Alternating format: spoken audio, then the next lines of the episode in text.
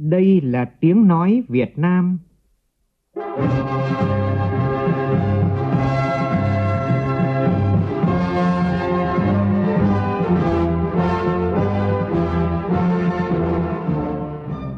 là tiếng nói Việt Nam, phát thanh từ Hà Nội, thủ đô nước Cộng hòa xã hội chủ nghĩa Việt Nam.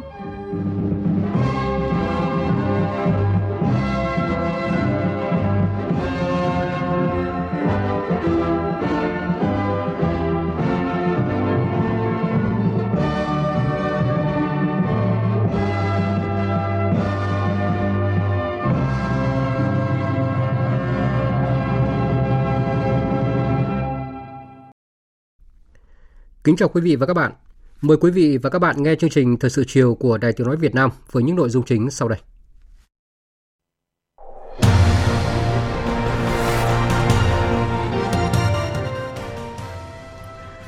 Quốc hội tiếp tục chất vấn về lĩnh vực khoa học công nghệ và giao thông vận tải. Cử tri và nhân dân cả nước đánh giá cao nội dung chất vấn và trả lời chất vấn, đồng thời mong muốn các bộ trưởng có những giải pháp rõ nét hơn. Bộ Công Thương thông tin về tình trạng thiếu điện và việc triển khai công điện của Thủ tướng Chính phủ về việc đàm phán giá điện với các dự án điện gió, điện mặt trời nhằm đảm bảo cung ứng điện thời gian tới.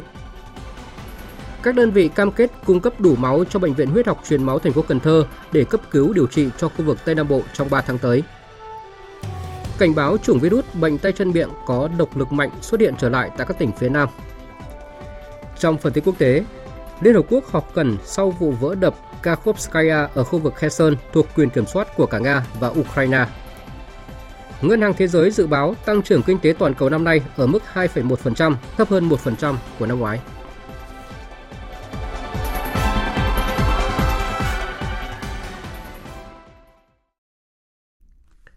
Bây giờ là nội dung chi tiết.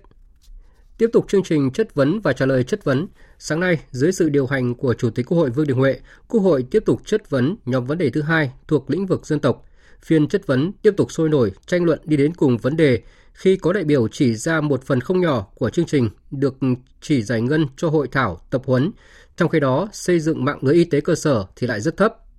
Trước Quốc hội, Phó Thủ tướng Trần Lưu Quang đã nhận khuyết điểm với Quốc hội và bà con đang sống ở vùng đồng bào dân tộc thiểu số, miền núi khi chậm triển khai chương trình phát triển kinh tế xã hội vùng đồng bào dân tộc thiểu số và miền núi. Phó Thủ tướng nhấn mạnh thời gian tới đẩy mạnh thao gỡ và hoàn thiện cơ sở pháp lý vững chắc để các chương trình được giải ngân đúng theo yêu cầu. Nhóm phóng viên Minh Long, Vân Hồng và Lại Hoa phản ánh. Trong phiên chất vấn từ chiều qua, đại biểu Vũ Thị Lưu Mai đoàn thành phố Hà Nội đề nghị Bộ trưởng chỉ rõ việc giải ngân cho các chương trình mục tiêu quốc gia rất thấp, chỉ đạt 4.634 tỷ, tức là bằng 51%. Trong khi đó, một phần không nhỏ được giải ngân cho hội thảo và tập huấn. Bộ trưởng chủ nhiệm Ủy ban dân tộc Hầu A Lệnh nêu rõ. Ý kiến tranh luận của đại biểu Vũ Lưu Mai về dự án 8 của Hội Liên hiệp Phụ nữ Việt Nam. Dự án này được bố trí trong giai đoạn này là 2.000 382 tỷ với nhiều nội dung, trong đó có nội dung là tập huấn rồi tuyên truyền và làm các hoạt động truyền thông và tập huấn. Chính vì như vậy cho nên là cái khoản ngân sách để hỗ trợ cho hội phụ nữ thì hội phụ nữ đã dùng để làm hoạt động tập huấn trước. Thế còn các cái hoạt động khác sẽ triển khai của cái giai đoạn tiếp theo. Chúng tôi ờ, giả soát lại và có trao đổi với Hội Liên hiệp Phụ nữ Việt Nam thì Hội Liên hiệp Phụ nữ Việt Nam đã bám sát vào nghị quyết của Quốc hội và các quy định của pháp luật để xây dựng kế hoạch để tổ chức thực hiện chứ không trái với các quy định pháp luật đại biểu Vũ Thị Lưu Mai đoàn thành phố Hà Nội tiếp tục tranh luận lại. Nhiệm vụ tăng chi đầu tư là rất rõ rồi. Thế nhưng khi mà đọc báo cáo số 100 của chính phủ thì chúng tôi thấy rằng là cái việc mà phân bổ cho rất nhiều hội thảo rồi công tác tư vấn là chưa hợp lý. Tôi đã nói từ ngày hôm qua là trong lúc nguồn lực có hạn, người dân thì có rất nhiều nhu cầu cấp thiết thì chúng ta đầu tư cho hội thảo tư vấn là không hợp lý. Đấy là điều thứ hai. Còn cái việc Hội Liên hiệp Phụ nữ dự án số 8, tôi không hỏi vấn đề ấy, cho nên là Bộ trưởng không cần phải giải trình. Vấn đề thứ ba, việc mà chưa phù hợp với văn bản hiện hành thì Bộ trưởng nói nguyên văn như thế này, chưa thống nhất chứ không phải là chưa phù hợp. Thì tôi không hiểu là giữa chưa thống nhất với chưa phù hợp ở đây thì nó khác nhau điểm gì. Không đồng tình với phần Bộ trưởng trả lời liên quan đến văn bản hiện hành chưa thống nhất chứ không phải là chưa phù hợp. Đại biểu Lâm Văn Đoan, đoàn Lâm Đồng tranh luận việc ban hành các văn bản thuộc các cái chương trình mục tiêu quốc gia không chỉ là trách nhiệm của ủy ban dân tộc mà trách nhiệm thuộc về rất nhiều các bộ ngành. Luật đầu tư công thì không quy định trường hợp sử dụng vốn đầu tư công để hỗ trợ trực tiếp, hỗ trợ một phần cho hộ gia đình trong chương trình dân tộc thiểu số về miền núi. Do vậy, các địa phương chưa có đủ cơ sở triển khai thực hiện các hoạt động về hỗ trợ nhà ở, đất ở, đất sản xuất thuộc dự án 1 của chương trình này à, và chưa giải ngân được trong nguồn vốn của năm 2022 và năm 2023. Bên cạnh đó, ngay cả cái việc áp dụng luật ngân sách nó cũng có sự khác nhau. Cùng việc hỗ trợ về nhà ở thì đối với chương trình giảm nghèo là sử dụng vốn sự nghiệp, còn đối với chương trình dân tộc thiểu số sử dụng vốn đầu tư công. Chúng ta thấy rất nhiều cái bất hợp lý trong việc áp dụng các đạo luật chúng ta. Trước Quốc hội, Phó Thủ tướng Chính phủ Trần Lưu Quang nhận khuyết điểm với Quốc hội và bà con đang sống ở vùng đồng bào dân tộc thiểu số và miền núi khi chậm triển khai 3 chương trình mục tiêu quốc gia. Đến ngày 31 tháng 5 năm nay, phần vốn của năm 2022 cho chương trình phát triển kinh tế xã hội vùng đồng bào dân tộc thiểu số và miền núi chỉ đạt 58% vốn đầu tư phát triển. Vốn năm 2023 chỉ đạt 17% vốn đầu tư phát triển trong khi chỉ còn 2 năm rưỡi để thực hiện giai đoạn 1 của dự án này. Hơn nữa, nhiều đồng bào dân tộc thiểu số thụ hưởng chương trình này đang sống ở biên cương, phiên rộng của đất nước đang chịu nhiều khó khăn để giữ gìn từng tấc đất thiêng liêng của Tổ quốc. Phó Thủ tướng chỉ ra những vướng mắc chính trong việc triển khai chương trình là do số lượng văn bản ban hành rất nhiều nên có sự trồng chéo, xung đột gây khó khăn cho việc giải ngân vốn trung ương. Phó Thủ tướng nhấn mạnh thời gian tới đẩy mạnh tháo gỡ, hoàn thiện cơ sở pháp lý vững chắc để chương trình được giải ngân đúng theo yêu cầu. Điểm quan trọng là chúng tôi sẽ đẩy mạnh phân cấp cho địa phương để các đồng chí chủ động thực hiện những điều mà chỉ các đồng chí mới biết phải làm như thế nào là đúng nhất. Về ý kiến của đại biểu Lưu Mai và một số đại biểu thì xin phép thế này. Tinh thần chung chúng tôi nỗ lực cố gắng để tiếp tục giải quyết những việc mà chúng tôi biết nó sẽ tiếp tục phát sinh. Làm sao để có thể giải quyết cái vốn này đúng hạn theo đúng quy định và đúng theo yêu cầu của mọi người mong muốn. Kết thúc nhóm vấn đề chất vấn đối với lĩnh vực dân tộc, Chủ tịch Quốc hội Vương Đình Huệ chỉ rõ những tồn tại hạn chế, nhất là việc chậm triển khai các chương trình mục tiêu quốc gia, một số văn bản hướng dẫn ban hành chậm hoặc thiếu đồng bộ, chưa rõ ràng, chưa có định mức cụ thể. Chủ tịch Quốc hội đề nghị thời gian tới quyết liệt triển khai các giải pháp để thể chế hóa đầy đủ kịp thời các chủ trương, định hướng quan trọng về chính sách dân tộc cho giai đoạn 2021-2030, huy động mọi nguồn lực để đầu tư phát triển kinh tế xã hội vùng đồng bào dân tộc thiểu số và miền núi, trong đó tập trung vào địa bàn đặc biệt khó khăn, nhóm dân tộc còn nhiều khó khăn và có khó khăn đặc thù. Sau khi kết thúc nội dung chất vấn đối với lĩnh vực dân tộc, Quốc hội tiếp tục chất vấn nhóm vấn đề thứ ba thuộc lĩnh vực khoa học và công nghệ.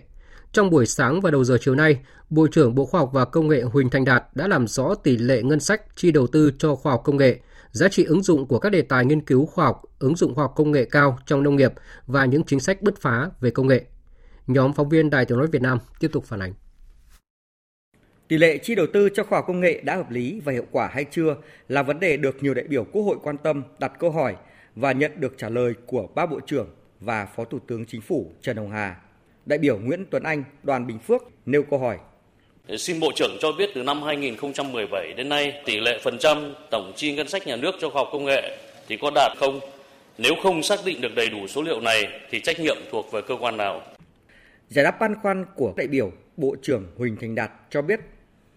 Mặc dù trong cái bối cảnh kinh tế hết sức khó khăn, nhưng mà chính phủ cũng kiến nghị và quốc hội cũng đã có bố trí kinh phí cho ngành khoa học công nghệ, cho Bộ Khoa học Công nghệ. Mặc dù là không đáp ứng theo quy định là 2%, ờ, tuy nhiên mặc dù khó khăn như thế nhưng mà Quốc hội cũng đã có cân đối để bố trí cho cái hoạt động sự nghiệp khoa học công nghệ cho ngành với tỷ lệ là 0,64%. Ờ,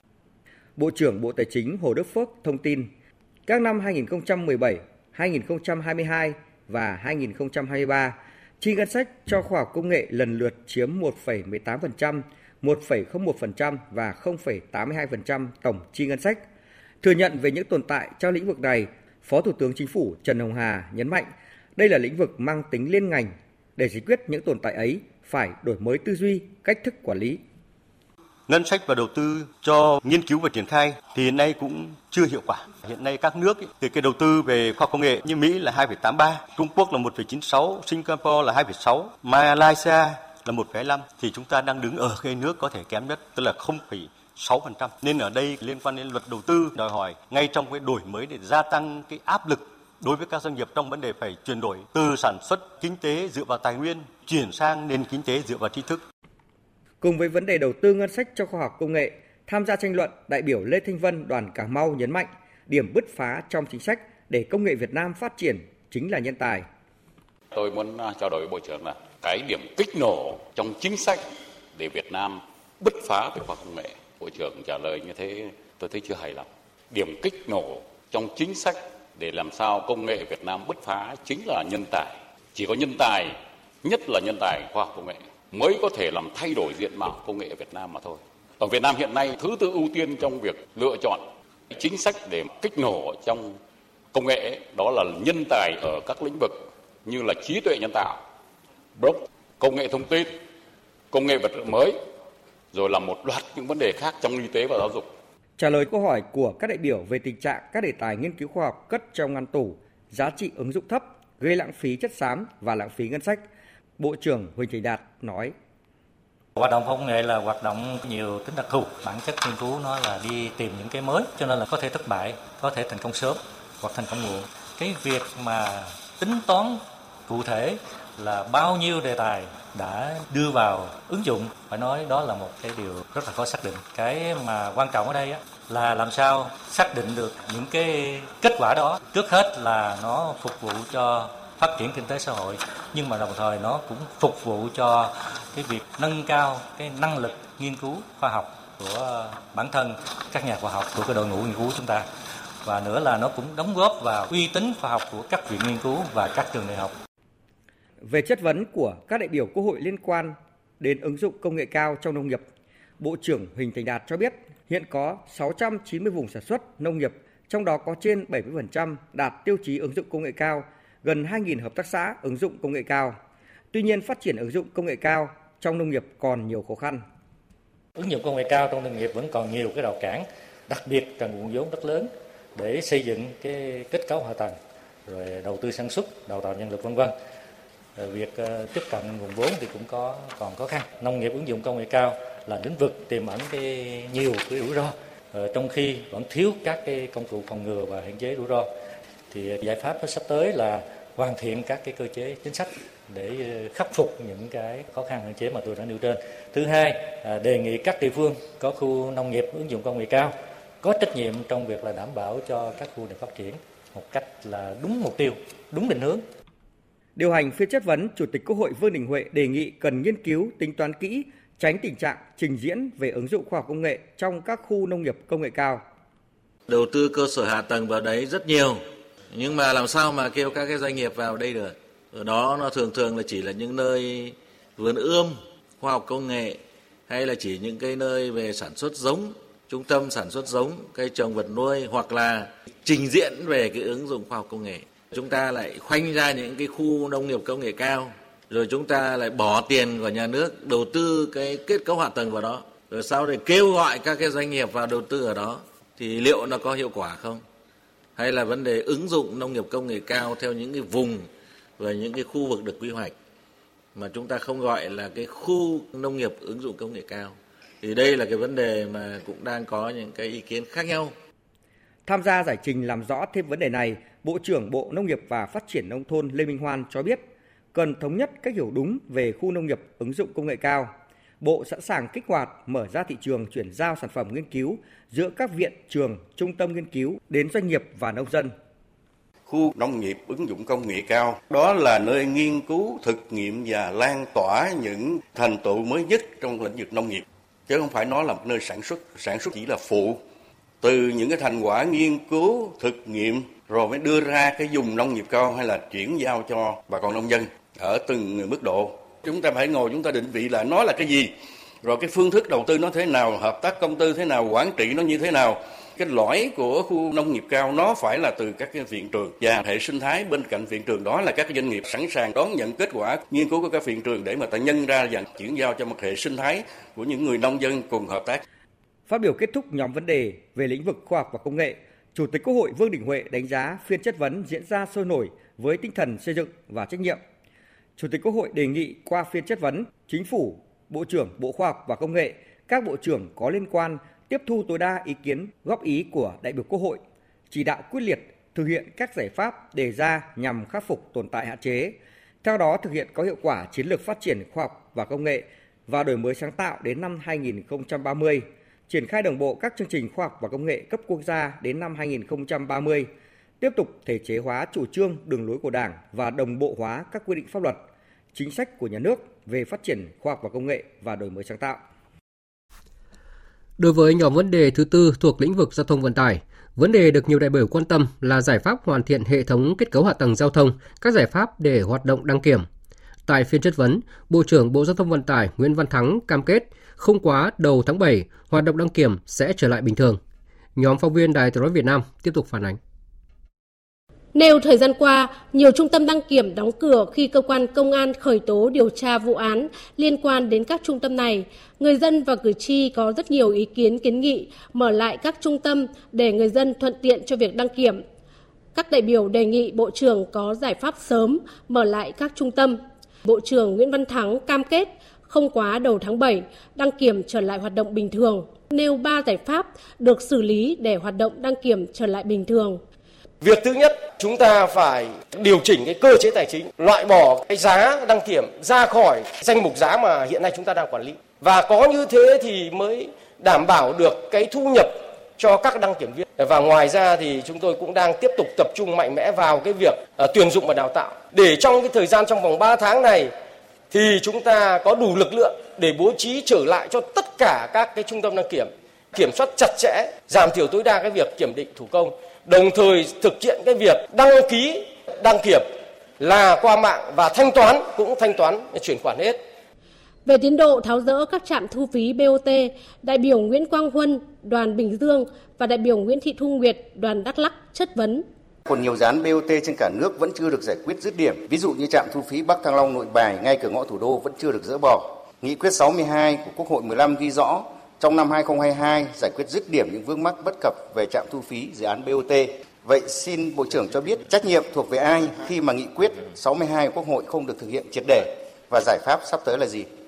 Tại thị xã Buôn Hồ, tại trạm thu phí BOT km 1747, trong cái buổi chất vấn của Ủy ban Thường vụ Quốc hội, Bộ Giao thông Vận tải đề xuất để hoàn trả lại trạm thu phí này và xã trạm. Và hôm nay Bộ trưởng trả lời chất vấn là chờ đến khi nào có điều kiện và có đủ kinh phí sẽ mua trả lại. Xin đề nghị Bộ trưởng là có một cái lộ trình cụ thể trước mắt trong khi có một cái cơ chế lâu dài thì phải thực hiện được cái cam kết trước đây đó là giảm cái giá phí sử dụng đường bộ cho người dân tại địa phương. Bộ trưởng Nguyễn Văn Thắng cho biết vấn đề này Bộ đang xử lý và có nhiều vướng mắc. Cũng có những cái trạm thì đã xử lý được rồi, nhưng có những cái trạm thì phải tiếp tục đàm phán. Không phải chỉ có đàm phán với nhà đầu tư. Ví dụ liên quan đến các ngân hàng thì chúng tôi còn phải tổ chức đàm phán với các ngân hàng. Rất nhiều những cái dự án không phải lỗi do nhà đầu tư, cũng lại không phải lỗi của nhà nước, mà do những vấn đề kinh tế xã hội phát triển, do vấn đề nhu cầu thực tiễn phát sinh. Chúng tôi đang làm hết sức mình để làm sao tháo gỡ một cách triệt để bảo vệ các cái nhà đầu tư, các cái doanh nghiệp do những điều kiện khách quan bị ảnh hưởng. Căn cứ vào các hợp đồng đã ký, mức doanh thu đến mức độ nào thì nhà nước phải mua lại. Và đây là điều khoản điều kiện trong hợp đồng chứ không phải dành cái đặc quyền đặc lợi để cho doanh nghiệp các đại biểu cũng nêu rõ Thực hiện chủ trương của Đảng và Nhà nước của ngành giao thông vận tải, nhiều doanh nghiệp đã chung tay đầu tư nâng cấp hạ tầng giao thông đường bộ theo hình thức BOT. Tuy nhiên thì đến nay một số doanh nghiệp không có khả năng hoàn vốn đầu tư do Bộ Giao thông Vận tải đầu tư bằng ngân sách nhà nước, làm tuyến song hành hoặc tuyến tránh, làm phá vỡ phương án tài chính của dự án. Trả lời chất vấn của đại biểu Lê Hoàng Anh, đoàn Gia Lai, Bộ trưởng Nguyễn Văn Thắng thừa nhận tình trạng này và thông tin thêm. Về phía Bộ Thông chúng tôi cũng ghi nhận và sắp tới chúng tôi chuẩn bị uh, triển khai phối hợp với các địa phương để tổ chức hội nghị uh, xúc tiến mời gọi đầu tư các cái doanh nghiệp cả trong nước và quốc tế. Và trước khi tổ chức ấy, phải tháo gỡ những cái khó khăn vướng mắc, nhất là vấn đề huy động các cái doanh nghiệp nước ngoài tham gia vào đầu tư kết cấu hạ tầng giao thông. Tại sao chúng ta thấy chưa vắng các nhà đầu tư nước ngoài? Bởi vì có rất nhiều những vấn đề người ta hoàn toàn chính đáng và thông lệ quốc tế. Ví dụ khi người ta đầu tư vào người ta đem ngoại tệ vào thì người ta phải chuyển đổi sang Việt Nam đồng để người ta đầu tư. Vậy thì khi người ta có doanh thu người ta muốn chuyển đổi ngược lại sang ngoại tệ thì mình phải đáp ứng. Đặt vấn đề còn tồn tại tình trạng đào tạo sát hạch, cấp đổi giấy phép lái xe cho người nghiện và người không đủ năng lực hành vi, không đủ sức khỏe. Đại biểu Nguyễn Thị Huế, đoàn Bắc Cạn chất vấn. Thời gian qua, tại một số địa phương, công tác quản lý đào tạo, sát hạch, cấp đổi giấy phép lái xe còn những hạn chế như đào tạo vượt số lượng được cấp phép, công tác kiểm tra, giám sát có nơi chưa thực hiện, công tác giám sát học và thi sát hạch còn hình thức, còn tình trạng cấp giấy phép lái xe cho người nghiện ma túy và người không đủ năng lực hành vi, không đủ sức khỏe. Đề nghị Bộ trưởng cho biết giải pháp nào để chấm dứt tồn tại trên nhằm nâng cao chất lượng công tác này. Bộ trưởng Nguyễn Văn Thắng cho biết, vừa qua tổ chức thanh tra, các nội dung sai phạm đã được nhận diện. Thời gian tới thì Bộ điều chỉnh những vấn đề không phù hợp và cập nhật trong luật đường bộ. Vừa qua khi thực hiện thanh tra toàn diện công tác đào tạo, sát hạch và cấp giấy phép lái xe trong 63 tỉnh thành thì chất lượng trong đào tạo, tổ chức thi ờ, kể cả thi lý thuyết và thi sát hạch rồi là đào tạo rồi cấp giấy phép lái xe ờ, cho những người nghiện rồi những người mà không đủ hành vi khi phát hiện ra việc này, thanh tra bộ đã chỉ đạo uh, xử lý nghiêm và đã chuyển 6 cái bộ hồ sơ sang cơ quan công an để điều tra làm rõ. Và phía bộ cũng đã chỉ đạo sửa đổi các cái thông tư và ờ, siết chặt cái quản lý để trong thời gian tới là dứt khoát không thể để xảy ra cái tình trạng là đào tạo rồi cấp bằng cho các cái đối tượng nghiện theo dõi phiên chất vấn và trả lời chất vấn Bộ trưởng Bộ Khoa học và Công nghệ Huỳnh Thành Đạt và Bộ trưởng Bộ Giao thông Vận tải Nguyễn Văn Thắng, cử tri và nhân dân cả nước cho rằng đây là những lĩnh vực quan trọng mang ý nghĩa hỗ trợ tích cực cho các lĩnh vực phát triển gia tăng hiệu quả và giá trị, đồng thời mong muốn các bộ trưởng có những giải pháp rõ nét hơn. Ông Nguyễn Tuấn Vinh, cử tri quận Hai Bà Trưng, Hà Nội cho rằng nội dung chất vấn ứng dụng nghiên cứu khoa công nghệ vào thực tiễn là đúng mong mỏi của cử tri, nhất là khi nguồn tài nguyên ngày càng cạn kiệt. Việc phát huy chất xám làm giá trị gia tăng cho các ngành nghề là điều hết sức quan trọng. Tuy nhiên về nội dung này, trả lời của Bộ trưởng chưa đáp ứng trông đợi của cử tri. Tôi thấy Bộ trưởng trả lời là khó xác định có bao nhiêu đề tài nghiên cứu khoa học ứng dụng và thực tiễn. Vì là khoa học thì cần nhiều thời gian và có độ trễ. Có thể chia sẻ với Bộ trưởng, nhưng điều người dân cần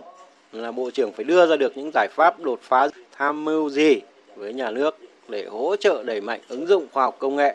tạo bệ đỡ phát huy kết quả của các nghiên cứu mới hoặc là những kế hoạch về đào tạo đội ngũ các nhà khoa học Cử tri Trịnh Thị Huyền ở huyện Vĩnh Bảo, thành phố Hải Phòng thì cho rằng việc ứng dụng công nghệ cao phục vụ phát triển kinh tế xã hội, nhất là trong lĩnh vực nông nghiệp đã được triển khai tại một số địa phương nhưng hiệu quả chưa thực sự rõ rệt và chưa đồng bộ. Để việc áp dụng khoa công nghệ vào sản xuất nông nghiệp được tiến hành mạnh mẽ và hiệu quả hơn. Tôi xin đề xuất thứ nhất cần có những hướng dẫn văn bản cụ thể để địa phương chúng tôi được tiếp cận nhiều hơn nữa về ứng dụng khoa học công nghệ thông tin. Thứ hai nữa là cần phải có sự phối hợp mạnh mẽ hơn, chặt chẽ hơn của Bộ Khoa học Công nghệ và Bộ Nông nghiệp Phát triển nông thôn cũng như là Bộ Công Thương để cho việc ứng dụng khoa học công nghệ vào trong nông nghiệp trở thành một chuỗi không những chỉ ứng dụng khoa học công nghệ đối với vấn đề sản xuất mà đối với đầu ra sản phẩm này có thể có đầu ra một cách dễ dàng và theo một chuỗi. Theo dõi phần trả lời chất vấn của Bộ trưởng Bộ Giao thông Vận tải Nguyễn Văn Thắng, cử tri thành phố Hồ Chí Minh đánh giá, Bộ trưởng đã nhìn nhận đúng thực tế tình hình giao thông từ hạ tầng nguồn vốn đầu tư phát triển cho đến các vấn đề nóng hiện nay như tai nạn giao thông, đào tạo sát hạch, các dự án đầu tư PPP. Đặc biệt cử tri cho rằng khủng hoảng đăng kiểm thời gian qua kéo dài khi có tới 600 người liên quan bị khởi tố, cho thấy sự buông lỏng quản lý của ngành giao thông vận tải. Theo các cử tri, các giải pháp mà ngành giao thông triển khai thời gian qua là rất cần thiết để tháo gỡ dần các khó khăn trong việc đăng kiểm. Ông Vũ Văn Lực, ngụ tại huyện Hóc Môn chia sẻ. Qua theo dõi cái à, phiên chất vấn quốc hội thì tôi thấy đánh giá cao cái sự cầu thị cũng như thẳng thắn nhìn nhận vấn đề của ông bộ trưởng. Tuy nhiên thì tôi cho rằng à, cái thời gian qua cái việc giải quyết khủng hoảng đăng kiểm nó có vẻ là chưa được quyết liệt lắm nên có ảnh hưởng kéo dài đến người dân và doanh nghiệp. Tôi cho rằng là cái ờ, ngành đăng kiểm phải làm sao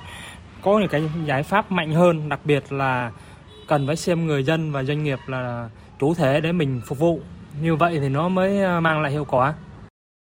Trong khi đó, nhiều cử tri Quảng Ninh đặc biệt quan tâm đến vấn đề xây dựng đường cao tốc. Cử tri đánh giá, lần đầu tiên đăng đàn trả lời chất vấn nhưng Bộ trưởng Nguyễn Văn Thắng đã thể hiện được trách nhiệm, tâm huyết trong việc đầu tư xây dựng, hoàn thiện hệ thống kết cấu hạ tầng giao thông trong cả nước. Cử tri Phạm Văn Hà ở thành phố Hạ Long đánh giá. Bộ trưởng Bộ Giao thông Vận tải Nguyễn Văn Thắng thì cũng trả lời sâu sát, trách nhiệm, làm rõ được nhiều vấn đề mà cử tri và nhân dân quan tâm. Qua cái um, chất vấn và trả lời chất vấn đối với Bộ trưởng Bộ Giao thông Vận tải thì trong thời gian tới thì uh, chính phủ, Bộ Thông Vận tải và các bộ ngành liên quan sẽ tiếp tục đẩy nhanh thực hiện các cái tuyến cao tốc sẽ sớm hoàn thành và kết nối uh, thuận lợi cho người dân cho hoạt động uh, xuất nhập khẩu. Cái giải pháp giảm thiểu đến mức thấp nhất tai nạn giao thông, đặc biệt là số người chết do tai nạn giao thông. Thưa quý vị và các bạn, như vậy là Quốc hội đã hoàn thành chất vấn và trả lời chất vấn đối với ba nhóm vấn đề. Theo dự kiến thì sáng mai Quốc hội tiếp tục chất vấn đối với nhóm vấn đề giao thông vận tải. Cũng trong sáng mai, Phó Thủ tướng Lê Minh Khái sẽ trực tiếp trả lời chất vấn trước Quốc hội. Còn vào chiều mai, Quốc hội sẽ biểu quyết thông qua nghị quyết về chương trình giám sát của Quốc hội năm 2024 và thảo luận ở hội trường về dự thảo nghị quyết của Quốc hội về thí điểm một số cơ chế chính sách đặc thù phát triển thành phố Hồ Chí Minh. Thời sự cậy, hấp dẫn. Mời quý vị và các bạn nghe tiếp chương trình với các tin đáng chú ý diễn ra trong ngày. Hôm nay tại Phủ Chủ tịch, Phó Chủ tịch nước Võ Thị Ánh Xuân gặp mặt đoàn đại biểu dự trại hè Hoa Hướng Dương. Đây là các cặp mẹ con tiêu biểu từ 39 tỉnh thành hội trong chương trình Mẹ đỡ đầu do Trung ương Hội Liên hiệp Phụ nữ Việt Nam phát động. Tin của phóng viên Việt Cường. Sau gần 2 năm triển khai, chương trình đã có trên 32.000 mẹ đỡ đầu, huy động được hơn 115 tỷ để hỗ trợ chăm sóc cho 19.760 trẻ mồ côi, trong đó có hơn 3.000 trẻ mồ côi do dịch COVID-19 bày tỏ xúc động khi gặp các mẹ đỡ đầu và các em nhỏ. Phó Chủ tịch nước Võ Thị Ánh Xuân chúc mừng biểu dương kết quả Hội Liên hiệp Phụ nữ Việt Nam trong công tác chăm lo cho phụ nữ và trẻ em, đặc biệt là mô hình mẹ đỡ đầu. Phó Chủ tịch nước yêu cầu Hội Phụ nữ Việt Nam tiếp tục duy trì nề nếp hoạt động, tính bền vững của mô hình mẹ đỡ đầu. Trong thời gian tới, Hội Liên hiệp Phụ nữ Việt Nam nghiên cứu và lan tỏa thêm các mô hình phù hợp với chức năng nhiệm vụ được giao để giúp đỡ nhiều hơn phụ nữ trẻ em có hoàn cảnh đặc biệt khó khăn, có điều kiện phát triển tốt đẹp. Trong khuôn khổ chuyến thăm và làm việc tại Cộng hòa Pháp hôm qua tại thủ đô Paris, Bộ trưởng Bộ Ngoại giao Bùi Thanh Sơn đã tiếp kiến Chủ tịch Thượng viện Pháp Gerard Larcher, gặp và làm việc với Phó Chủ tịch Thượng viện, nguyên Bí thư Toàn quốc Đảng Cộng sản Pháp Pierre Laurent. Tin của phóng viên Quang Dũng, thường trú tại Pháp. Trong trao đổi với lãnh đạo Thượng viện Pháp, Bộ trưởng Bùi Thanh Sơn khẳng định Việt Nam luôn coi trọng phát triển quan hệ toàn diện với Pháp, từ các kênh hợp tác chính phủ đến hợp tác giữa Quốc hội và giao lưu nhân dân. Nhấn mạnh sự gắn bó giữa nhân dân hai nước, Chủ tịch Thượng viện Pháp đánh giá cao thành công hội nghị lần thứ 12 hợp tác giữa các địa phương Việt Nam Pháp vừa qua tại Việt Nam là kênh hợp tác quan trọng nhằm tăng cường giao lưu nhân dân văn hóa giữa hai nước, mong muốn hai bên phối hợp chặt chẽ, triển khai hiệu quả các dự án kinh tế và mở rộng hợp tác trên các lĩnh vực tiềm năng như chuyển đổi xanh, ứng phó với biến đổi khí hậu. Hai bên nhất trí thúc đẩy hợp tác kinh tế Việt Nam Pháp, trụ cột quan trọng trong quan hệ đối tác chiến lược và còn nhiều tiềm năng hợp tác. Tiếp tục triển khai đầy đủ hiệu quả hiệp định thương mại tự do Việt Nam Liên minh châu Âu. Lãnh đạo Thượng viện Pháp ghi nhận tích cực đề nghị của Việt Nam về việc sớm phê chuẩn hiệp định bảo hộ đầu tư Việt Nam Liên minh châu Âu nhằm tối đa hóa tiềm năng hợp tác giữa hai nước trong lĩnh vực đầu tư. Thúc đẩy Ủy ban châu Âu EC sớm gỡ bỏ cảnh cáo thẻ vàng đối với hàng thủy sản Việt Nam. Hai bên nhấn mạnh tầm quan trọng của việc thắt chặt hơn nữa khuôn khổ hợp tác giữa Việt Nam và Pháp, ứng phó với các vấn đề khu vực và toàn cầu, đặc biệt trong việc đảm bảo tự do, an ninh, an toàn hàng hải, hàng không, duy trì hòa bình và ổn định ở Biển Đông, giải quyết tranh chấp bằng biện pháp hòa bình trên cơ sở luật pháp quốc tế, trong đó có Công ước Liên Hợp Quốc về luật biển năm 1982. Thêm những tín hiệu vui cho hàng hóa của Việt Nam khi hôm nay, công ty trách cứu hạn đầu tư thương mại Tiến Ngân phối hợp với Sở Nông nghiệp và Phát triển nông thôn tỉnh Hòa Bình tổ chức xuất khẩu lô mía tươi thứ hai sang thị trường Hoa Kỳ với số lượng 18 tấn. Sự kiện tạo tiền đề cho nhiều sản phẩm nông sản khác của tỉnh Hòa Bình mở rộng thị trường quốc tế. Dự kiến năm nay, công ty sẽ xuất khẩu khoảng 300 đến 500 tấn mía sang thị trường nước ngoài. Cùng với Hoa Kỳ thì sản phẩm mía tươi của công ty đã được xuất khẩu sang các thị trường khác như là Hàn Quốc, Anh và EU. Trong khi đó, thì ngày 10 tháng 6 tới đây, những trái mận hậu đầu tiên của tỉnh Sơn La sẽ được đưa lên các chuyến bay của hãng hàng không Việt Nam, Vietnam Airlines để phục vụ các suất ăn của du khách. Sự kiện này mở ra cơ hội mới trong việc tiêu thụ của mận hậu, một trong những sản phẩm nông sản chủ lực của tỉnh Sơn La. Ghi nhận của phóng viên Tuyết Lan và Thu Thủy. Gia đình chúng tôi cũng như các hộ trồng ra cây mận cũng rất là vui, rất là phấn khởi. Quả mận chúng tôi càng ngày càng đi xa hơn và sẽ có giá trị kinh tế cao hơn, góp phần cải thiện đời sống của nhân dân rất là nhiều. Gia đình anh Nguyễn Văn Tuyền ở bản Trường Hưng, xã Yên Sơn, huyện Yên Châu, tỉnh Sơn La chia sẻ như vậy khi biết những trái mận hậu các anh trồng ra tới đây sẽ được đưa lên các chuyến bay của hãng hàng không Việt Nam Airlines phục vụ du khách khắp nơi trên thế giới. Sản lượng 45 tấn của gia đình anh, từ đó cũng sẽ có cơ hội tiêu thụ tốt hơn. Gia đình chị Vì Thị Sướng ở bản Chờ Lồng cùng xã Yên Sơn có 300 gốc mận cũng phấn khởi, nói. Cũng cần có mạc hư chỉ giàn bỏ khái đầy Trồng cây ăn quả thì cái lo nhất là ở khâu tiêu thụ. Thời gian qua được các cấp chính quyền vào cuộc tìm hướng tiêu thụ giúp, chúng tôi rất vui. Nay quả mận Yên Châu Sơn La còn được lên máy bay ra thế giới nữa, chắc chắn sẽ càng được nhiều người biết đến. Chúng tôi rất vui. Toàn huyện Yên Châu hiện có hơn 3.000 hecta mận hậu, sản lượng bình quân đạt khoảng 30.000 tấn. Theo ông Lù Văn Cường, Chủ tịch Ủy ban nhân dân huyện Yên Châu. Để làm được điều này, ngoài tuyên truyền cho người dân trồng cây theo tiêu chuẩn Việt Gáp, Yên Châu cũng đã thường xuyên tham gia các sự kiện xúc tiến thương mại trong và ngoài nước do tỉnh tổ chức. Qua đó, giúp người nông dân có thu nhập ổn định, không lo rớt giá và thị trường bấp bênh. Việc sản phẩm mận được lên suất ăn của Việt Nam Airlines là cả một quá trình. Đó là phải sản xuất đảm bảo theo các tiêu chuẩn Việt Gáp. Đây cũng là đòn bẩy đối với à, bà con. Hiện nay trên địa bàn thì chúng tôi đang hướng dẫn bà con hạ cành tạo tán, giảm sản lượng, nâng cao cái giá trị sản phẩm, đặc biệt là khoanh vùng trồng theo hướng hữu cơ để sản phẩm khi xuất khẩu cũng như đưa đến các suất ăn và đưa vào các siêu thị lớn để đảm bảo các tiêu chuẩn. Tại tuần lễ Mận Hậu Nông sản an toàn tỉnh Sơn La và các tỉnh, thành phố năm 2023 do Trung tâm xúc tiến đầu tư tỉnh Sơn La và Tập đoàn Central Retail Việt Nam phối hợp tổ chức dưới sự chỉ đạo của Trung tâm Hội Nông dân Việt Nam và Ủy ban Nhân dân tỉnh Sơn La vào đầu tháng 6 này tại Hà Nội. Tập đoàn Central Retail Việt Nam đã ký kết thỏa thuận tiêu thụ nông sản với các địa phương, hợp tác xã của tỉnh Sơn La và một số tỉnh, thành phố trong cả nước. Trong đó có lễ ký kết đưa trái mận hậu Sơn La trên các chuyến bay năm 2023.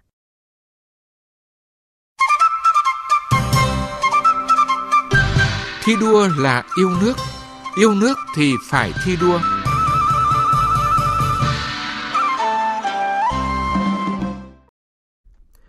Thưa quý vị và các bạn, là kỹ sư ngành tự động hóa được đào tạo tại Pháp, Đặng Dương Minh Hoàng từng được nhiều công ty trong và ngoài nước săn đón với mức lương cả nghìn đô la Mỹ. Bỏ qua những lời mời chào hấp dẫn, Đặng Dương Hoàng Minh đã trở về quê nhà Bình Phước bắt tay làm nông nghiệp.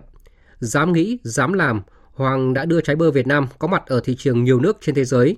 Anh còn tập hợp những người yêu đổi mới, sáng tạo để thành lập Hợp tác xã Dịch vụ Nông nghiệp số Bình Phước, từng bước giúp bà con nông dân ứng dụng khoa học công nghệ vào trồng trọt. Mời quý vị và các bạn cùng làm quen với gương điển hình tiên tiến trong phong trào thi đua sản xuất kinh doanh giỏi qua bài viết của phóng viên Thiên Lý thường trú tại thành phố Hồ Chí Minh. Ở tuổi 35, Đặng Dương Minh Hoàng đã là ông chủ của nông trại Thiên Nông, rộng hơn 50 hecta ở huyện Bù Gia Mập, tỉnh Bình Phước. Trong đó có 12 hecta trồng bơ mã dưỡng, một đặc sản của Bình Phước, còn lại là cao su và hồ tiêu.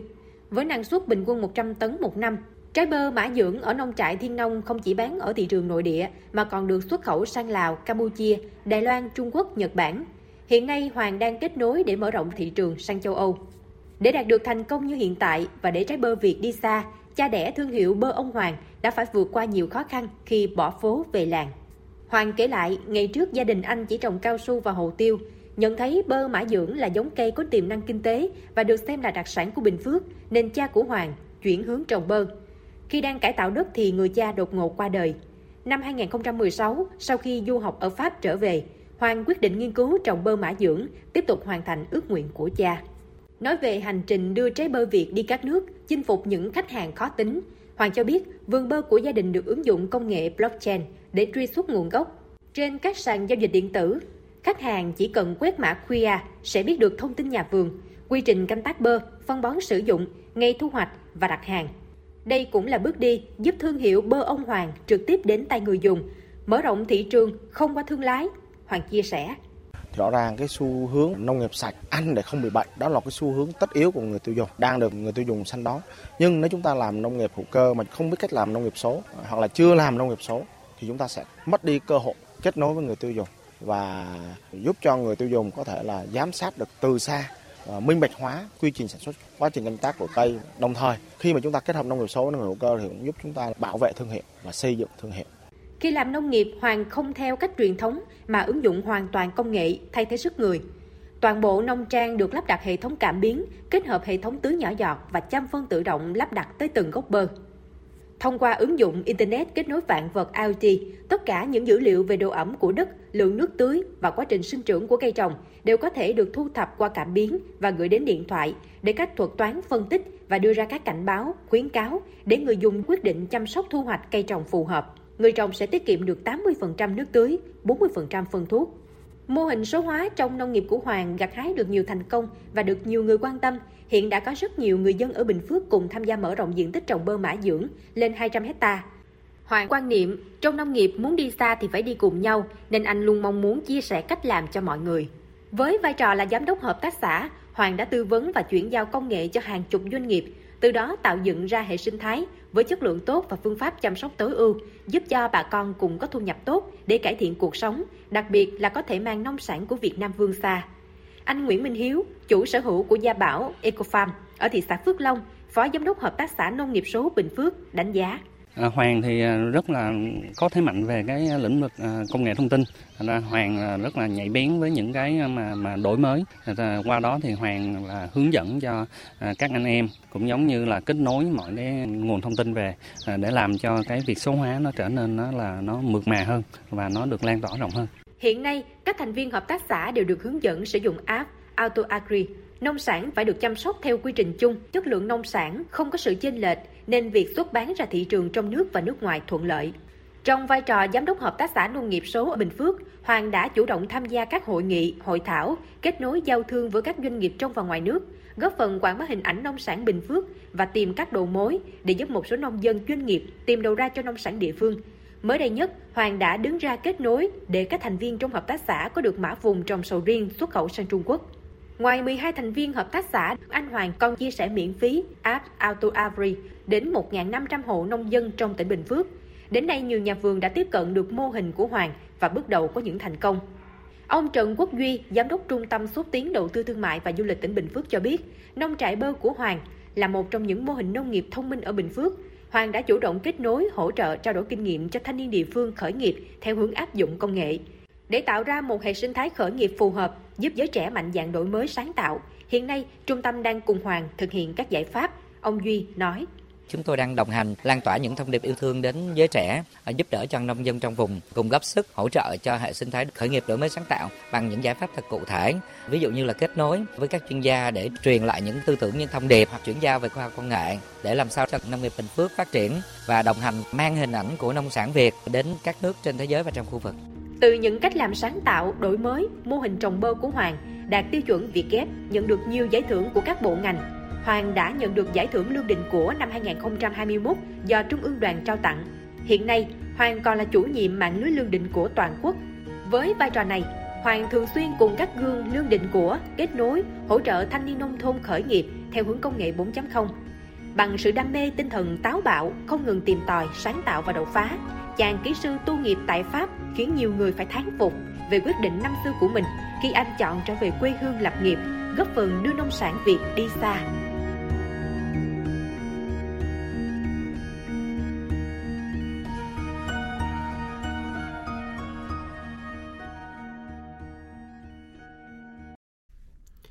Mời quý vị và các bạn nghe tiếp chương trình với các tin đáng chú ý khác.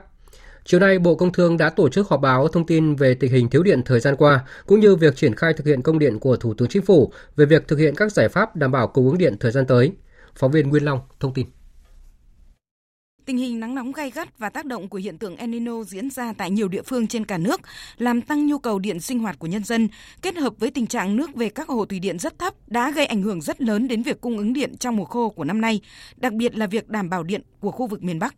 Cụ thể, nguồn thủy điện tính đến ngày 6 tháng 6, hầu hết các hồ thủy điện lớn ở miền Bắc gồm Lai Châu, Sơn La, Tuyên Quang, Bản Chát, hủa Na, Thác Bà đã về mực nước chết. Riêng hai hồ thủy điện Lai Châu và Sơn La đã phải chạy xuống dưới mực nước chết.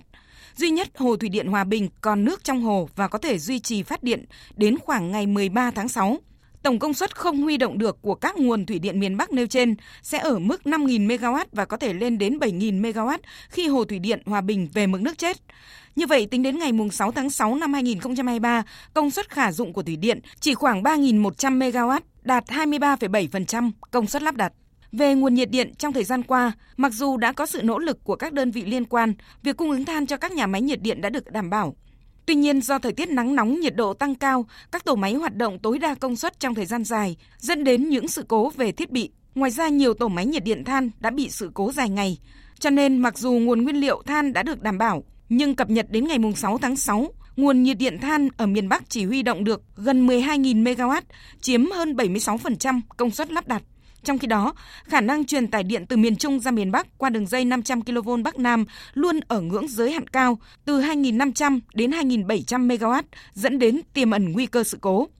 Về nguyên nhân của việc vẫn còn nhiều dự án mặc dù đã hoàn thành đàm phán phê duyệt giá tạm nhưng vẫn chưa được huy động lên lưới, ông Nguyễn Quốc Hùng, Phó Cục trưởng Cục Điện lực và Năng lượng tái tạo Bộ Công Thương khẳng định không có lý do để nhũng nhiễu kéo dài trong bối cảnh thiếu điện. Vấn đề là các dự án vẫn chưa đủ các thủ tục, đủ điều kiện huy động lên lưới. Khi đi kiểm tra thì mỗi dự án có những cái tồn tại vướng mắc khác nhau. Có những dự án thì phải gia hạn chủ trương đầu tư thì phải ủy ban nhân các tỉnh thì chủ tư phải làm việc có những dự án mà chưa hoàn thiện thủ tục cho thuê đất, cấp đất thì cũng lại phải làm việc với chính quyền, ủy ban nhân các tỉnh. Có những dự án thì chưa có văn bản chấp thuận phòng cháy chữa cháy của cơ quan phòng cháy chữa cháy, công an phòng cháy chữa cháy, có thể của cục phòng cháy chữa cháy của bộ công an hoặc là công an các địa phương. Thì đấy là những cái thủ tục đó thì chủ đầu tư buộc phải thực hiện. Thế ngoài ra thì các cái chuyên ngành về điện theo pháp luật điện lực như là hoàn thành các thử nghiệm với a không, rồi là tất cả các thỏa thuận đấu nối thì hết hạn thì cũng phải gia hạn một giải pháp được cơ quan quản lý ngành điện đặc biệt nhấn mạnh đó là tập trung cao độ thực hiện hiệu quả các giải pháp về tăng cường tiết kiệm điện, đặc biệt trong tháng 6. Trước thực tế thiếu điện, cắt điện những ngày qua gây ảnh hưởng không nhỏ tới tình hình sản xuất sinh hoạt của doanh nghiệp và người dân, ông Trần Việt Hòa, Cục trưởng Cục Điều tiết Điện lực Bộ Công Thương nhấn mạnh sẽ nghiên cứu chủ động xây dựng các kịch bản linh hoạt ứng phó với những khó khăn về cung ứng điện nhằm giảm thiểu thiệt hại cho người dân và doanh nghiệp, đồng thời gửi lời xin lỗi tới toàn thể nhân dân. Mặc dù đã có những cái nỗ lực hết sức và cũng đang có những cái nỗ lực,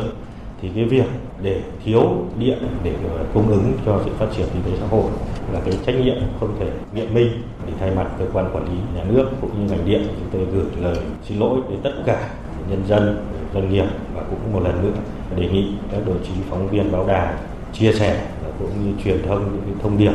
để chúng ta cùng chung tay để có những cái giải pháp để vượt qua cái giai đoạn khó khăn này.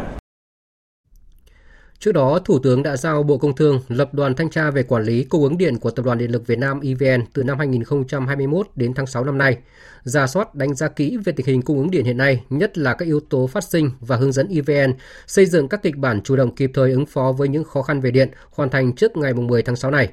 Bộ Công Thương phải hoàn thiện chỉ thị của Thủ tướng về tiết kiệm điện 2023-2025, chỉ thị về đảm bảo cung ứng cấp than khí cho sản xuất điện – các công việc này cần báo cáo trình Thủ tướng lần lượt trước ngày mai và ngày 15 tháng 6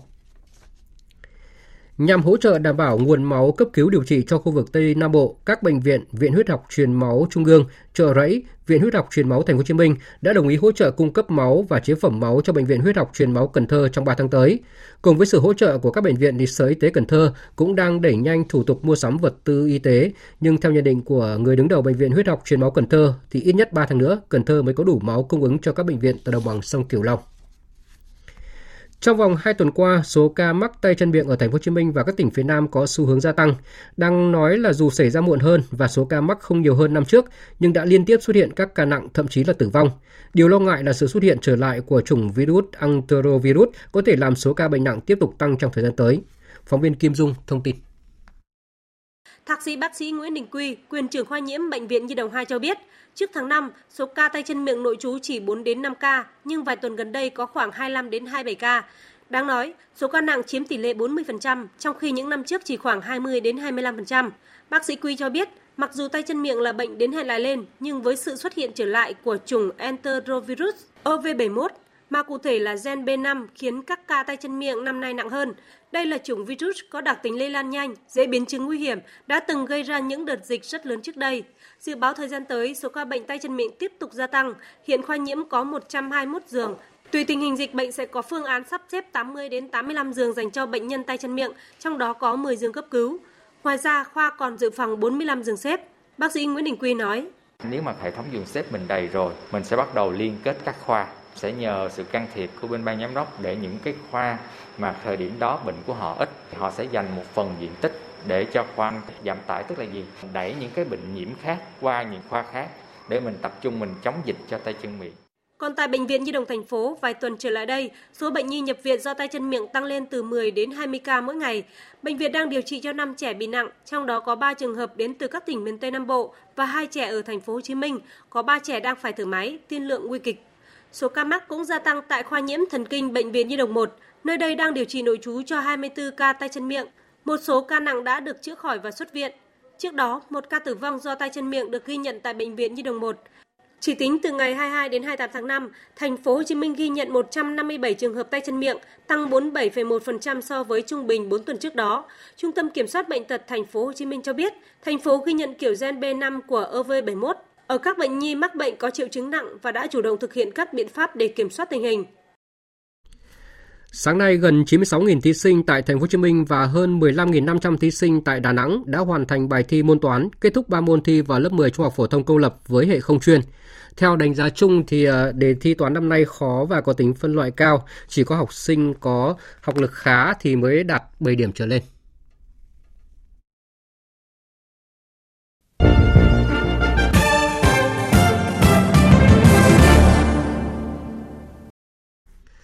Chương trình thời sự chiều nay tiếp tục với phần tin thế giới. Campuchia hôm nay đã khởi công xây dựng tuyến đường cao tốc trị giá hơn 1 tỷ 350 triệu đô la Mỹ kết nối thủ đô Phnom Penh và thành phố Ba Vất, giáp cửa khẩu Mộc Bài, tỉnh Tây Ninh của Việt Nam. Phóng viên Văn Đỗ thường trú tại Campuchia đưa tin. Lễ khởi công xây dựng tuyến đường cao tốc kết nối thủ đô Phnom Penh và thành phố Ba Vất đã diễn ra ngày hôm nay tại tỉnh Kondal với sự tham dự của Thủ tướng Campuchia Somdech Techo Hun Sen, Đại sứ đặc mệnh toàn quyền nước Cộng hòa xã hội chủ nghĩa Việt Nam tại Campuchia Nguyễn Huy Tăng cùng đông đảo đại diện các cơ quan chức năng, chính quyền và người dân Campuchia. Phát biểu tại buổi lễ, Thủ tướng Hun Sen đã nhấn mạnh vai trò quan trọng của tuyến đường cao tốc Phnom Penh Ba Vất, tuyến đường huyết mạch của nền kinh tế Campuchia. Dự án này có tổng kinh phí đầu tư khoảng 1,35 tỷ đô la Mỹ nhằm tăng cường kết nối và thúc đẩy phát triển kinh tế xã hội của Campuchia, nhất là hoạt động xuất nhập khẩu, thương mại, du lịch giữa hai nước Campuchia, Việt Nam và các nước trong khu vực. Liên quan đến vụ vỡ đập Kakhovskaya ở khu vực Kherson, Hội đồng Bảo an Liên Hợp Quốc đã tiến hành họp khẩn, nhưng cuộc họp lại là màn đổ lỗi cho nhau giữa Nga và Ukraine, trong khi Mỹ lên tiếng chưa thể chắc chắn về vụ việc. Quốc tế lo ngại về những thảm họa môi trường và hạt nhân sau khi đập thủy điện này bị vỡ. Tổng hợp của biên tập viên Đình Nam. Việc con đập Kakhovskaya bị vỡ hôm qua đe dọa khoảng 42.000 người dân sinh sống tại các vùng lãnh thổ do Nga và Ukraine kiểm soát, dọc theo sông Dnieper. Người phát ngôn văn phòng Tổng thống Nga Dmitry Peskov cáo buộc Ukraine đã tấn công con đập một cách có chủ đích. Chúng tôi có thể khẳng định một cách dứt khoát rằng hành vi phá hoại có chủ ý đập Kakhovskaya là của phía Ukraine. Vụ phá hoại này có khả năng gây hậu quả rất nghiêm trọng đối với hàng chục nghìn cư dân trong khu vực, cũng như các hậu quả về sinh thái và nhiều ảnh hưởng khác chưa được xác định. Bên cạnh đó, không còn nghi ngờ gì nữa, một trong những mục tiêu của hành động phá hoại này là lấy đi nguồn nước của bán đảo Crimea. Phó đại sứ Mỹ tại Liên Hợp Quốc Robert Wood thừa nhận nước này chưa thể chắc chắn rằng ai mới là bên thực hiện vụ tấn công. Chúng tôi không chắc chắn điều gì. Chúng tôi hy vọng sẽ có thêm thông tin trong những ngày tới. Nhưng câu hỏi đặt ra là tại sao Ukraine lại làm điều này với lãnh thổ và người dân của chính họ. Lũ lụt buộc hàng chục nghìn người phải rời bỏ nhà cửa của họ. Điều đó thật vô nghĩa. Tổng thư ký Tổ chức Hiệp ước Bắc Đại Tây Dương NATO Jens Stoltenberg cũng chỉ gọi việc phá hủy con đập là hành động thái quá. Trung Quốc và cơ quan năng lượng nguyên tử quốc tế cũng tỏ rõ sự quan ngại về những hậu quả của vụ vỡ đập có thể ảnh hưởng tới khu vực nhà máy điện hạt nhân Zaporizhia. Trưa nay, theo giờ Việt Nam, Thủ tướng Anh Rishi Sunak đã tới thủ đô Washington bắt đầu chuyến thăm Mỹ hai ngày nhằm thúc đẩy hợp tác kinh tế giữa hai nước cũng như thảo luận các vấn đề cùng quan tâm. Dự kiến, Thủ tướng Anh sẽ hội đàm với Tổng thống Mỹ Joe Biden vào ngày mai và có các cuộc gặp nghị sĩ cũng như các lãnh đạo các doanh nghiệp của Mỹ. Iran đã chính thức mở lại đại sứ quán tại thủ đô Riyadh của Ả Rập Xê Út, đánh dấu cột mốc quan trọng trong việc khôi phục quan hệ và giảm căng thẳng giữa hai quốc gia vùng vịnh hùng mạnh nhất. Bước đột phá này mở ra những cơ hội hợp tác toàn diện giữa hai cường quốc khu vực cũng như thúc đẩy xu hướng hòa giải, giảm bớt sự thù địch kéo dài ở Trung Đông. Biên tập viên Trần Nga tổng hợp thông tin. Đây là kết quả của thỏa thuận do Trung Quốc làm trung gian hồi tháng 3. Theo đó, Iran và Ả Rập Xê Út đồng ý thiết lập lại quan hệ, dần xóa bỏ sự thù địch vốn đe dọa ổn định của cả khu vực, bởi hai nước đều có tầm ảnh hưởng trong các cuộc xung đột ở Yemen, Syria và Liban. Việc mở lại đại sứ quán và lãnh sự quán cũng tạo điều kiện thuận lợi cho việc đi lại giữa hai quốc gia với mục tiêu nối lại các chuyến bay trực tiếp cũng như tăng cường thương mại và khôi phục quan hệ kinh tế. Sự hàn gắn Iran-Ả Rập Xê Út là mảnh ghép lớn trong quá trình sắp xếp định hình lại khu vực mà mục tiêu cuối cùng sẽ tiến tới chấm dứt cuộc xung đột ở Yemen, Liban và Syria mà Iran, Ả Rập Xê Út đều can dự Ngân hàng Thế giới và Tổ chức Hợp tác Phát triển Kinh tế OECD vừa cập nhật báo cáo về triển vọng kinh tế thế giới, trong đó dự báo nền kinh tế toàn cầu sẽ giảm tốc mạnh trong năm nay do ảnh hưởng của lãi suất cao, lạm phát, hậu quả của cuộc xung đột Nga-Ukraine và những tác động kéo dài của đại dịch COVID-19. Theo báo cáo triển vọng kinh tế toàn cầu mới nhất của Ngân hàng Thế giới, nền kinh tế toàn cầu sẽ chỉ tăng trưởng 2,1% trong năm 2013, giảm so với mức tăng trưởng 3,1% của năm 2022. Trong khi đó, OECD đưa ra dự báo lạc quan hơn với GDP toàn cầu tăng trưởng 2,7% trong năm nay và 2,9% trong năm tới. Tổng thư ký OECD Matthias Coman cho biết. Các nước đã có những chính sách đáng kể nhưng thách thức vẫn còn phía trước. Tình trạng kinh tế bấp bênh gây ra bởi tác động toàn cầu của cuộc xung đột Ukraine và những căng thẳng địa chính trị khác. Cục Dự trữ Liên bang Mỹ và các ngân hàng trung ương lớn khác đang tích cực tăng lãi suất để chống lạm phát. GDP thực tế đã được dự đoán của Mỹ sẽ tăng 1,6% trong năm nay và 1% vào năm 2024. Tăng trưởng trong đầu tư tiêu dùng cá nhân dự kiến sẽ ở mức vừa phải để đáp ứng với các điều kiện tài chính và tiền tệ thắt chặt. Khu vực đồng euro dự kiến đạt mức tăng trưởng bình quân là 0,4% trong năm nay, tăng nhẹ so với dự báo 0% được đưa ra hồi đầu năm. Ngân hàng Thế giới cũng dự đoán thương mại toàn cầu sẽ chậm lại rõ rệt trong năm nay với giá năng lượng và các hàng hóa khác sẽ giảm mạnh trong năm nay và năm 2024.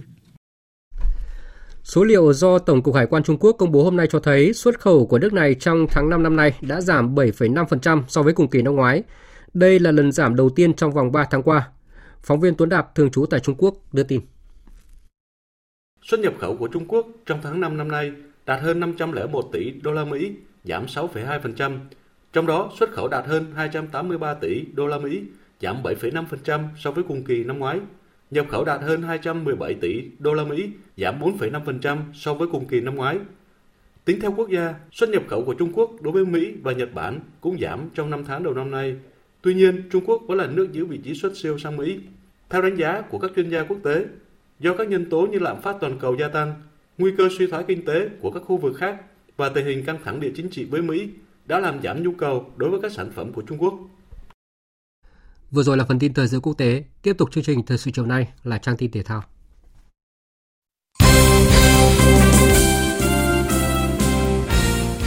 Thưa quý vị và các bạn, lúc này đội tuyển Việt Nam và đội tuyển U23 Việt Nam đã bước vào buổi tập đầu tiên để chuẩn bị cho các trận giao hữu quốc tế trong dịp FIFA Day.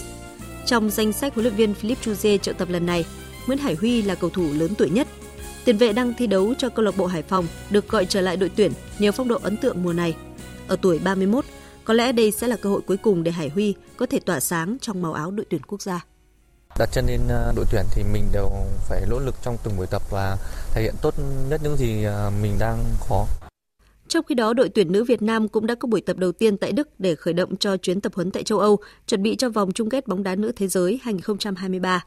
Huấn luyện viên Mai Đức Trung khẳng định Điều kiện tập huấn tại đây thích hợp để các cầu thủ nâng cao thể lực, học hỏi thêm để sẵn sàng cho lần đầu tiên tham dự giải đấu bóng đá nữ danh giá nhất thế giới. Huấn luyện viên trưởng đội tuyển nữ Việt Nam chia sẻ. Tôi nghĩ là cái điều kiện thời tiết hoặc là điều kiện ăn uống ở Đức ấy phải nói là rất là tốt cũng như là chúng ta đi ờ, sang tập huấn tại Nhật Bản ừ, chúng ta có những cái trận đấu chúng tôi sẽ chuẩn bị tất cả những cái đấu pháp để chúng ta thi đấu trong cái World Cup tới đây. Vào lúc 19 giờ tối nay trên sân vận động Việt Trì, tỉnh Phú Thọ, đội tuyển U20 nữ Việt Nam sẽ bước vào trận đấu cuối cùng tại bảng A của vòng loại thứ hai giải bóng đá U20 nữ châu Á 2024 gặp đối thủ là Australia. Với việc sớm giành vé vào vòng chung kết, trận đấu này chỉ còn ý nghĩa xác định ngôi nhất bảng. Chia sẻ trước trận đấu này, huấn luyện viên Lia Blaney của Australia cho biết. Tôi nghĩ U20 nữ Việt Nam sẽ mang tới là một trận đấu khó khăn. Chúng tôi cũng từng gặp Việt Nam tại giải U18 Đông Nam Á năm ngoái, nhưng giải đấu đó đã cách đây 12 tháng rồi và chúng tôi cũng có thêm một số gương mặt mới. Toàn đội sẽ cần phải thật tập trung. Sáng nay, đội tuyển Futsal Việt Nam hạng 40 thế giới đã thi đấu trận giao hữu thứ hai với đội tuyển Futsal Paraguay bị dẫn trước đến 4-1 trong 20 phút đầu tiên, nhưng Đức Hòa và các đồng đội vẫn giữ vững tinh thần thi đấu đầy máu lửa và có hiệp 2 chơi lột xác để cầm hòa 4 đều trước đội hạng 9 thế giới. Đây là một kết quả đáng khích lệ với thầy trò huấn luyện viên Justoji Diego Raul. Sau trận đấu này, đội tuyển Futsal Việt Nam và đội tuyển Futsal Paraguay sẽ còn thi đấu thêm một trận nữa vào lúc 8 giờ sáng ngày 9 tháng 6 theo giờ Việt Nam. Dự báo thời tiết Tin dự báo thời tiết đêm nay và ngày mai. Phía Tây Bắc Bộ, phía Đông Bắc Bộ đêm có mưa rào và rông vài nơi, ngày nắng, chiều tối mai có mưa vừa, mưa to, có nơi mưa rất to và rông. Riêng khu Đông Bắc có mưa vừa, có nơi mưa to đến rất to và rông, nhiệt độ từ 25 đến 35 độ. Khu vực từ Thanh Hóa đến Thừa Thiên Huế, chiều tối và đêm có mưa rào và rông rải rác, cục bộ có mưa to, ngày có mưa rào và rông vài nơi. Chiều tối mai, khu vực Thanh Hóa có mưa vừa mưa to, có nơi mưa rất to và rông gió nhẹ, nhiệt độ từ 24 đến 35 độ. Khu vực từ Đà Nẵng đến Bình Thuận có mưa rào và rông vài nơi, riêng chiều tối và đêm có mưa rào và rông rải rác, cục bộ có mưa to, nhiệt độ từ 25 đến 34 độ. Tây Nguyên, đêm nay và chiều mai có mưa rào và rông, cục bộ có mưa to, ngày có mưa rào rải rác và có nơi có rông, nhiệt độ từ 20 đến 30 độ. Nam Bộ, đêm nay và chiều mai có mưa rào và rông, cục bộ có mưa to, ngày có mưa rào rải rác và có nơi có rông, nhiệt độ từ 23 đến 32 độ. Khu vực Hà Nội, đêm nay và chiều tối mai có lúc có mưa rào và rông, nhiệt độ từ 25 đến 35 độ. Dự báo thời tiết biển, Bắc Vịnh Bắc Bộ có mưa rào và rải rác có rông, phía Bắc gió Bắc đến Đông Bắc, phía Nam gió Tây Nam cấp 3, cấp 4. Nam Vịnh Bắc Bộ, vùng biển từ Quảng Trị đến Quảng Ngãi có mưa rào và rải rác có rông. Vùng biển từ Bình Định đến Ninh Thuận có mưa rào và rông rải rác, biển động. Vùng biển từ Bình Thuận đến Cà Mau có mưa rào và rải rác có rông. Vùng biển từ Cà Mau đến Kiên Giang và khu vực Bắc Biển Đông có mưa rào và rải rác có rông. Khu vực giữa và Nam Biển Đông có mưa rào và rải rác có rông, Khu vực quần đảo Hoàng Sa thuộc thành phố Đà Nẵng có mưa rào và rải rác có rông. Khu vực quần đảo Trường Sa thuộc tỉnh Khánh Hòa và Vịnh Thái Lan có mưa rào và rải rác có rông. Những thông tin dự báo thời tiết vừa rồi đã kết thúc chương trình thời sự chiều nay của Đài Tiếng nói Việt Nam. Chương trình do các biên tập viên Nguyễn Cường, Minh Châu và Nguyễn Hằng thực hiện với sự tham gia của phát thanh viên Thành Tuấn và kỹ thuật viên Văn Quang, chịu trách nhiệm nội dung Nguyễn Thị Tuyết Mai. Cảm ơn quý vị và các bạn đã dành thời gian lắng nghe.